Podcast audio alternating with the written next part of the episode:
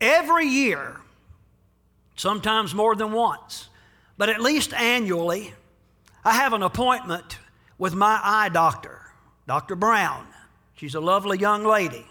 It's almost like having a little girl as your eye doctor. It's unbelievable. But she sets me behind this contraption. Have any of you been through that thing?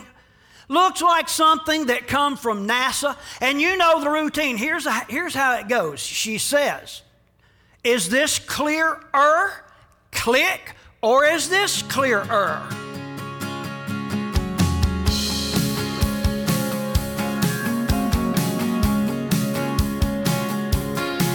Lord God, you know all my ways, you know all about me, but still you came for me.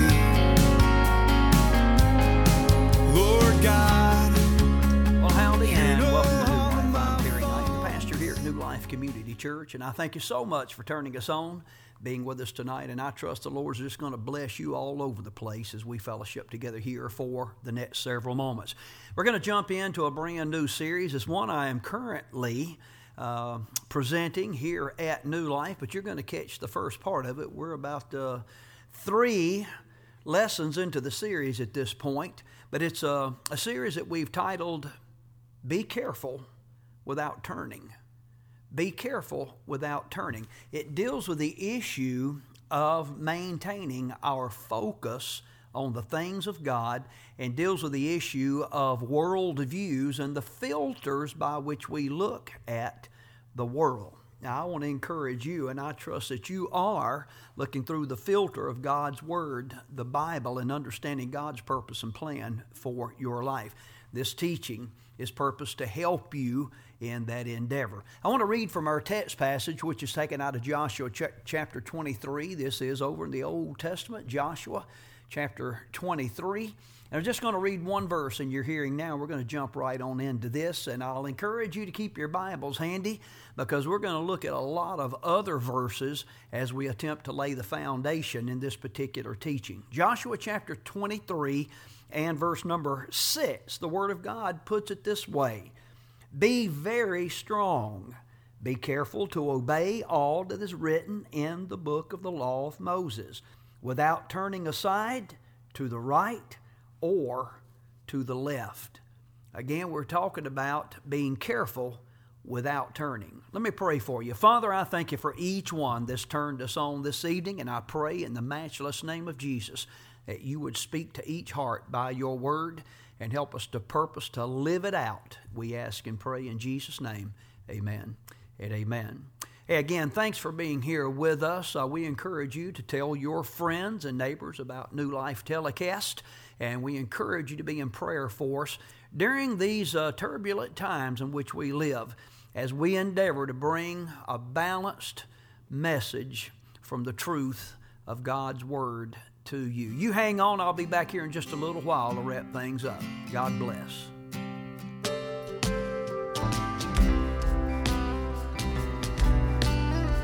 I've been sitting on this message for quite some time.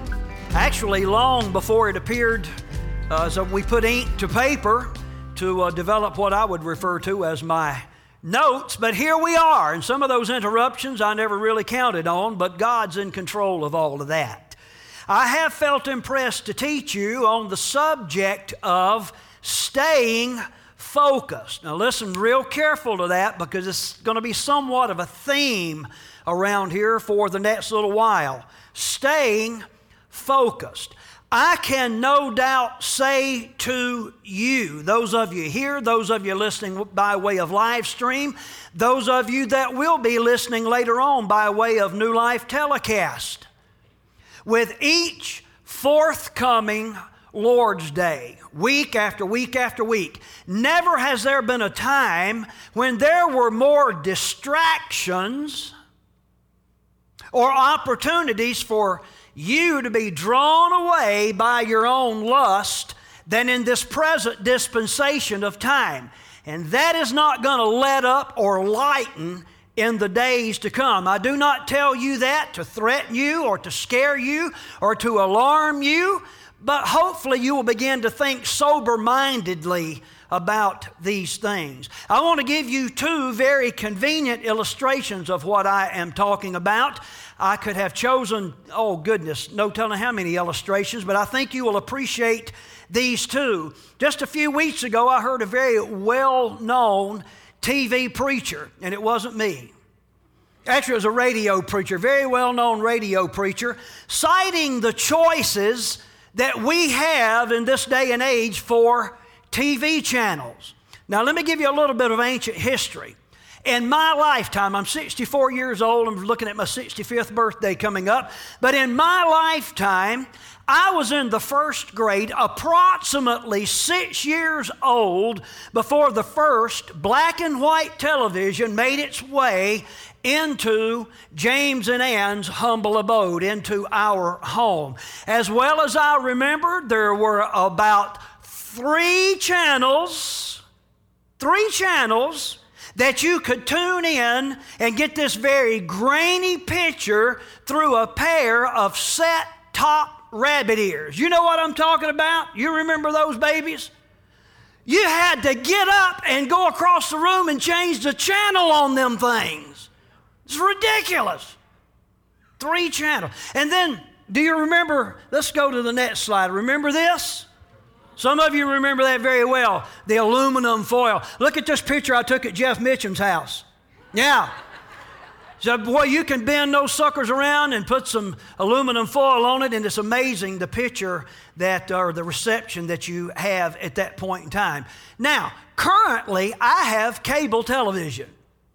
Please don't think badly of me for that. But I have cable television.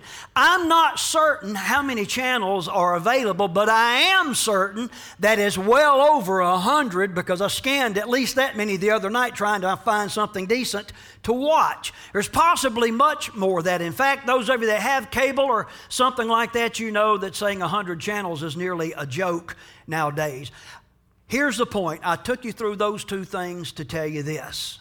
At age 6, I had about three things that could distract me in the context of television. Now I have well over 100. Are you following me? You understand what I'm saying? Secondly, I am reminded quite often that my own grandchildren have no earthly idea what this is. Now, Lucy Bug, our youngest, she's about 2 now, and she is, oh, Lord, she took after her grandma. She is a piece of work, let me tell you. But she got to something very similar. This is an old metal one, but she got a plastic little telephone like this for Christmas. And when you turn the dial, it'll actually talk to you. And she was just interested in slinging it around the house, so to speak. But this rotary dial phone. Lucy really has no idea what that rotary dial is all about, but it's been replaced by this puppy. How many of you have one of these on you this morning? I silenced mine, by the way, Face ID. This thing says, "Try again, ugly." Oh my, that's terrible when they talk back to you that way. Now listen, to refer to this cellular device as a phone is really an insult. I am amazed at what you can do with these. This has really become my mobile office these days for me personally. I'm a redneck from Spotsboro, North Carolina, becoming an elderly man. But you can literally get on this and carry on a conversation with someone on the other side of the world, some smart Alex. Yes, dear. There is no bread and milk in the grocery store. Okay, love you too. Oh my goodness.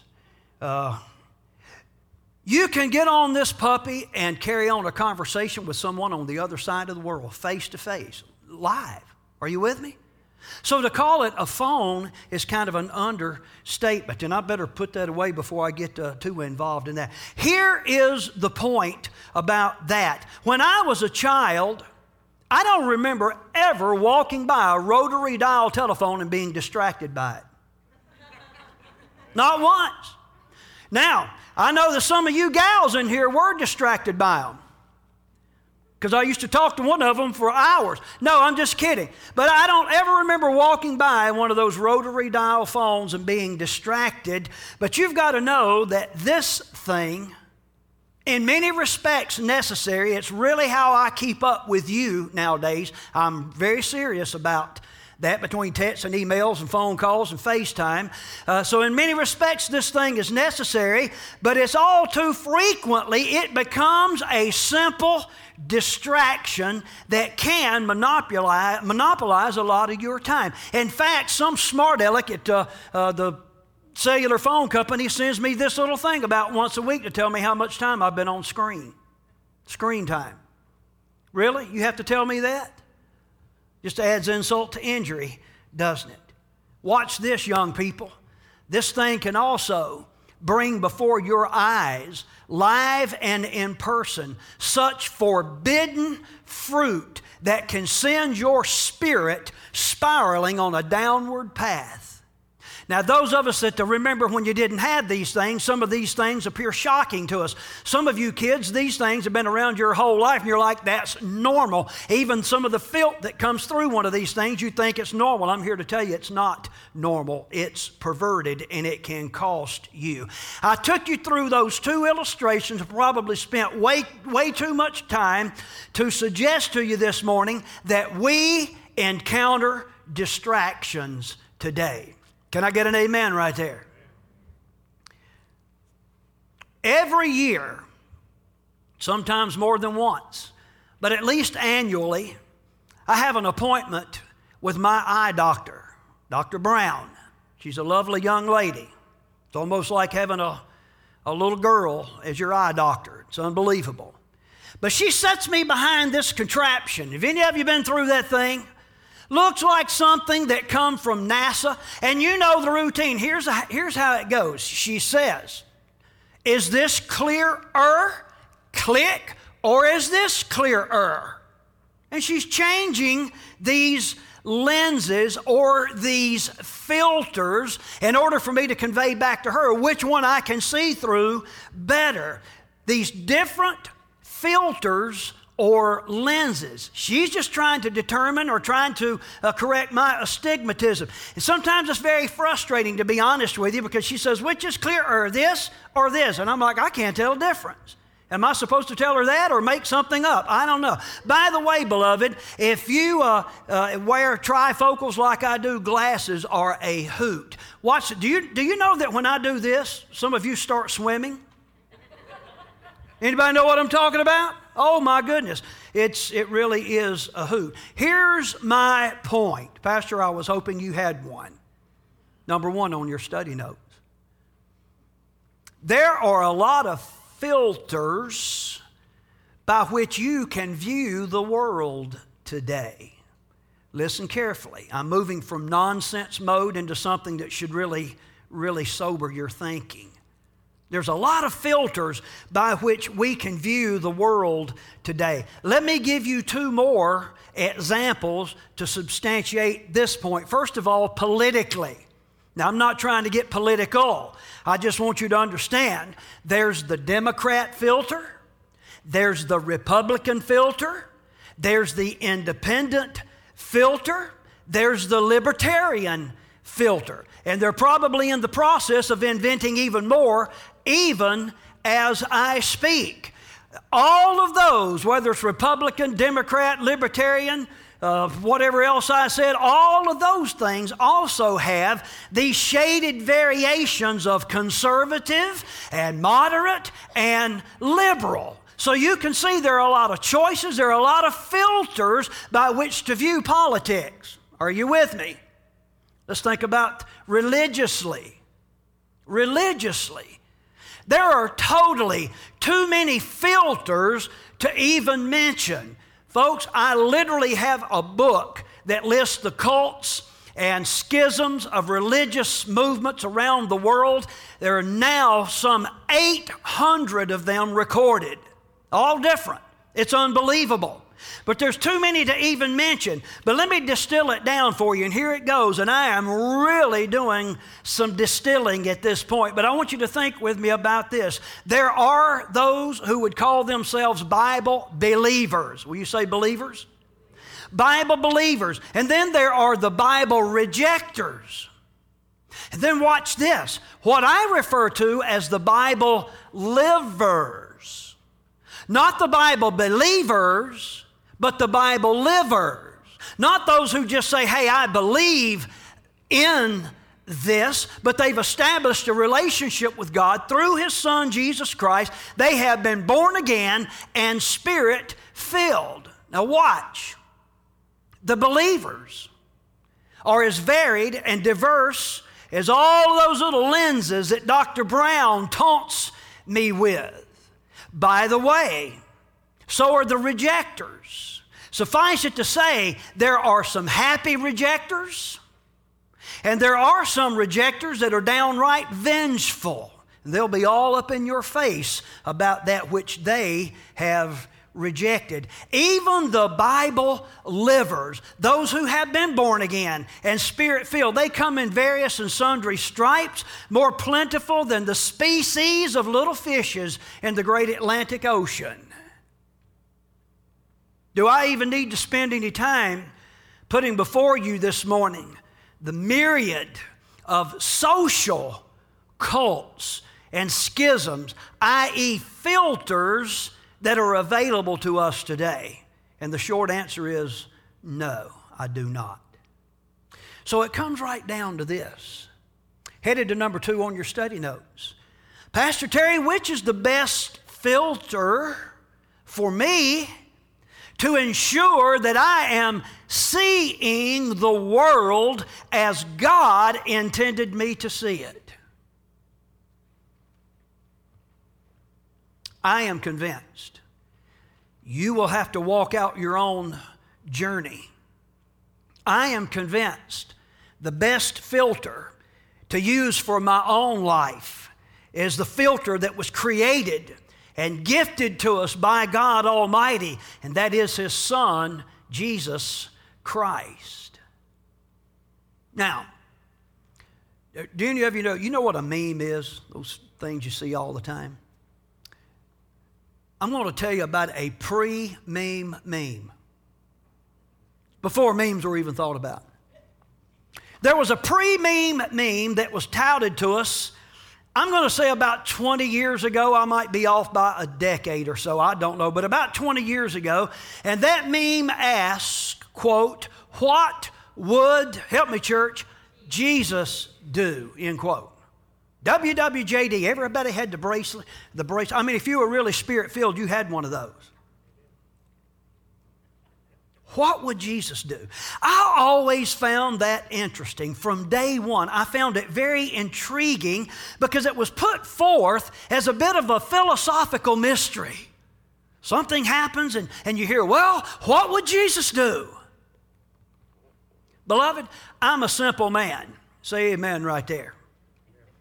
I am a simple man, but it all boiled down to this, sort of boils down to this. If you want to know what Jesus would do, then read His book.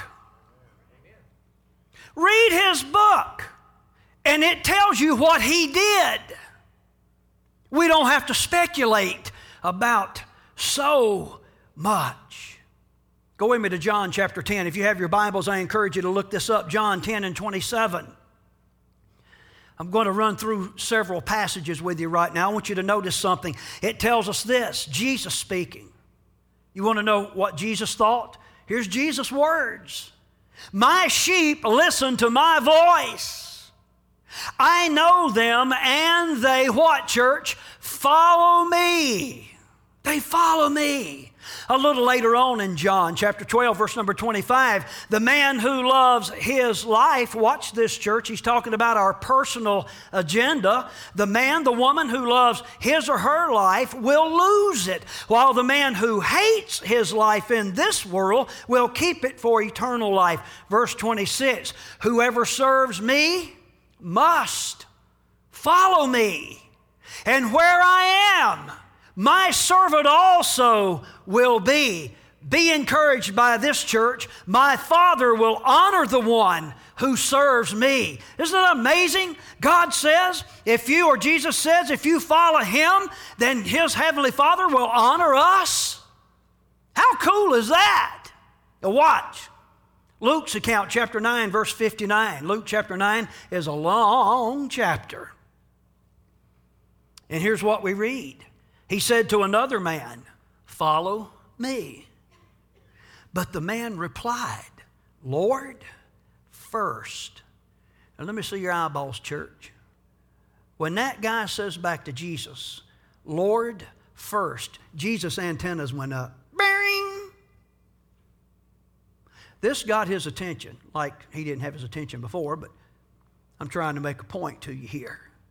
When he said to Jesus, "Yes, Jesus, but first," it was very significant.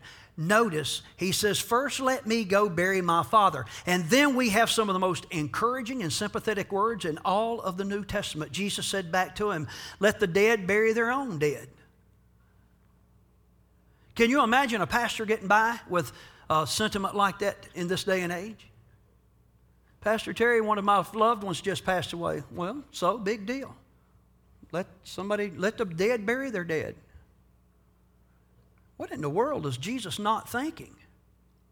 He's talking to an individual. I want you to understand this is not a general blanket statement. It was offered to an individual. Jesus said to him, "Let the dead bury their own dead, but you go and proclaim the kingdom of God." Verse 61 introduces us to still another said, "I will follow you."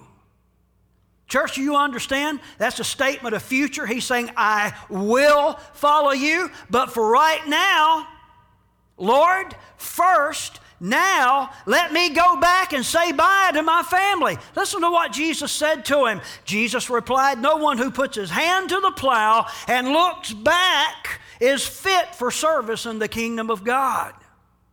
Wow. Going over to Matthew's account, chapter 10, verse 37.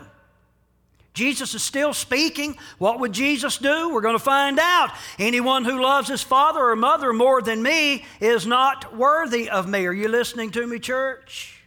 "Anyone who loves his son or daughter more than me is not worthy of me. And anyone who does not take his cross," his personal cross, an instrument of crucifixion, "and follow me is not worthy of me." Number 3 on your study notes, the way we know what Jesus would do is by pursuing Jesus. And Jesus has bid us do just exactly that. The way we know what he would do is to see life through his filter. And beloved, we have it right here. We call it the Bible. It is the Word of God, and I encourage you to read it and to take your time and read it very, very carefully. Check it out. All that you need to know is in this Bible. There's certainly some other things that would do us well, some information, some knowledge that we need to deal with as we go through life, but all you really need to know about spiritual matters and heaven and hell is given to us right here in this Word. It's a pearl of great price. How do I know that?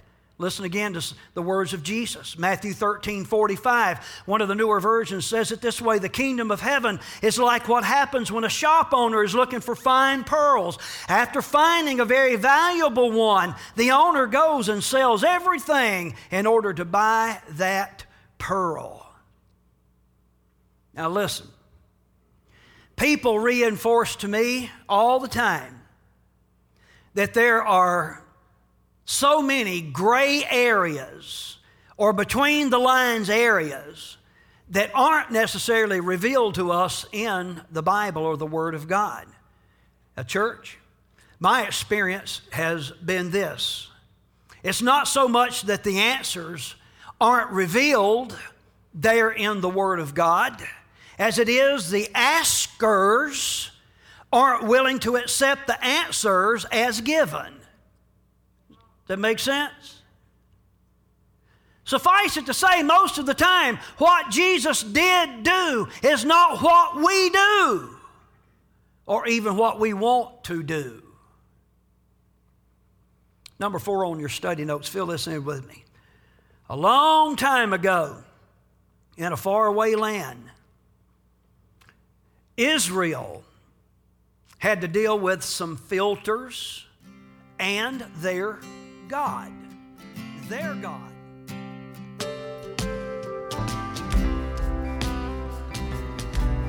Beloved, we're going to cut in right there. We'll look forward to sharing the back half of this with you next week, the Lord willing.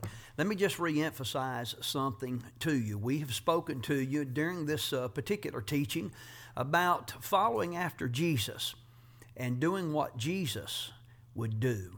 Doing that, engaging that which Jesus would have you do. How do we know what Jesus would do? It's pretty simple. We read His book, the Bible, the Word of God. I want to be an encouragement to you. If you are not presently reading the Word of God, I encourage you to start. Now, if you're new to the Bible, find the New Testament. It'll be pretty easy to find that, even if you've never touched a Bible before, the New Testament, and find the book of John. And I would encourage you to start reading right there to tell you a lot about the life of Jesus and the miracles of Christ. And it also lays out the plan of salvation for us. So it's a great place to start. If you have been a reader of the Bible and yet you've kind of slacked off on that lately, let me be an encouragement to you to get back with it and to stick with it, and not only to read it in a perfunctory way, you know, okay, I got my few verses in today, but to read it prayerfully and carefully toward the end of allowing Holy Spirit of God to make application of this Word in your own life. In other words, when it says do something, in particular when you're reading about Jesus and you understand what Jesus did and how He acted, there's instruction there. Be encouraged to take that instruction and apply it to your own life. Lay it over your own life and purpose in your own heart, mind, soul, with all of your strength to do that which it lays out before us. That's what it means to follow after Christ. Very important you understand initially the whole salvation experience. That's outlined for us beginning in John chapter 3. There's a story about a fellow named Nicodemus. If you've never read that, be encouraged to go read it. John chapter 3, and no one understands what is being said about the new birth experience, being born again. Well, I'm going to stop right there. I'm nearly out of time here this evening. I trust that you're going to have a great week, what's left of it. I do want to remind you that New Life has a regular schedule of activities Sunday morning at 10 o'clock. We also have midweek activities Wednesday evening at 7. Listen, we have nursery. We have something for the little kids. Our youth group, EX5 youth, meet on Wednesday night. And the adult CNC groups, our small groups, meet, and we would love to have you for any of those times. It's a great little oasis in the middle of the week. I am Terry Knight, the pastor of New Life Community Church. I wish you a great day and the rest of this week. And I want to remind you, beloved, that Jesus is coming back. Is He coming back for you?